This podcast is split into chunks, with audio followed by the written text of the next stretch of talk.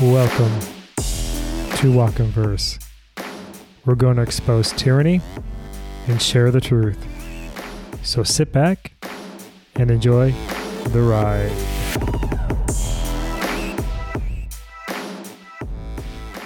Hello and welcome back.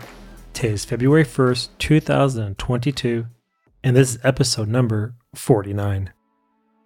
In Genesis 2 2, the scriptures provide many wonderful illustrations of how we should live our lives, how we should work, and most importantly, rest.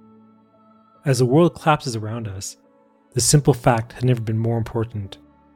With this in mind, Genesis 2 2 gives us the lesson of how to follow in the Lord's footsteps as we work our course and then rest to reset. Genesis 2 2.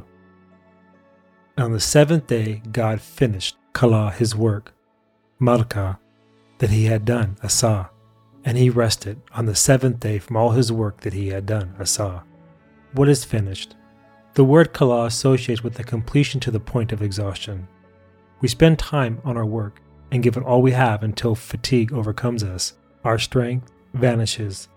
No shortcuts, but work to perfection, to the best of our ability. Kala. A verb meaning to complete, to accomplish, to end, to finish, to fell, and to exhaust.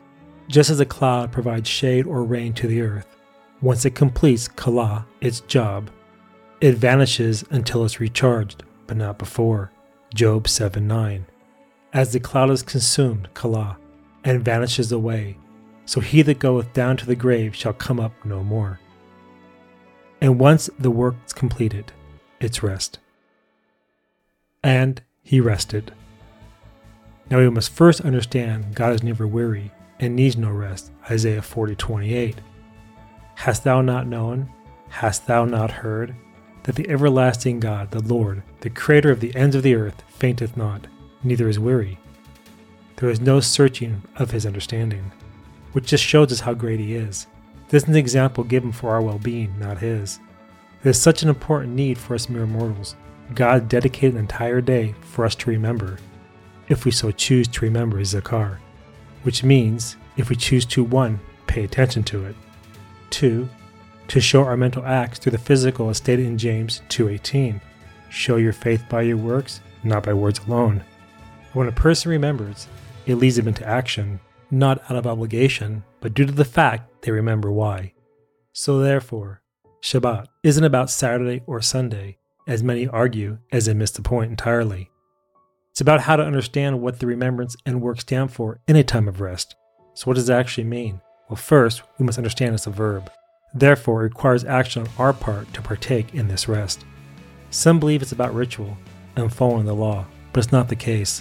It has more to do with the spiritual rhythm of life, not a law or order of men.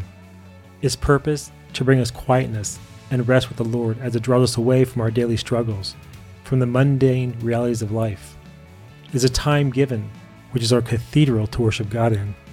And during this time, we become the groom to marry, Kadash, the day, to love with all our hearts, minds, and soul. For without this love towards the rest, depravity sets in against our bride, the Sabbath. And here in Mark, we can see it once again. And this time, the Lord shows the example of how we marry the Sabbath. Mark 2 27 through 28. And he said unto them, the Sabbath was made for man, and not for the Sabbath. Therefore, the Son of Man is Lord Kurios, also of the Sabbath. The word Kurios also has a meaning of a husband. Therefore, just as the day is made for you to enter matrimony with, the Lord is also husband over the blessed day to worship God with our time, to treat the day as we would treat our spouse with love and honor. Quote, the meaning of the Sabbath is to celebrate time rather than space. Six days a week, we live under the tyranny of things of space. On the Sabbath, we try to become attuned to holiness and time. It is a day on which we are called upon to share in what is eternal in time, to turn from the results of creation to the mystery of creation, from the world of creation to the creation of the world. End quote. Abraham Joshua Heschel. In closing, the Sabbath is not about law to follow, as many try to acclaim, but rather it's for our well being, our benefit. It helps us to reconnect with God on a spiritual level as we have a day to love so we can walk and talk with God without any earthly distractions. Quote, the Sabbath is a reminder of two worlds this world and the world to come. It is an example of both worlds. For the Sabbath is joy, holiness, and rest. Joy is part of this world. Holiness and rest are something of the world to come. End quote. Abraham Joshua Heschel. If you enjoyed the episodes, please consider membership for $5 a month. You'll gain access to all past, present, and future e-reports and books, as well as any member-only content. The link is in the description of the episode. If you have any questions, topics, or comments, please send me an email at walkinverse at protonmail.com. That's W A L K I N V E R S E at P R O T O N M A I L dot com. And until next time, keep the faith, stay safe, and peace.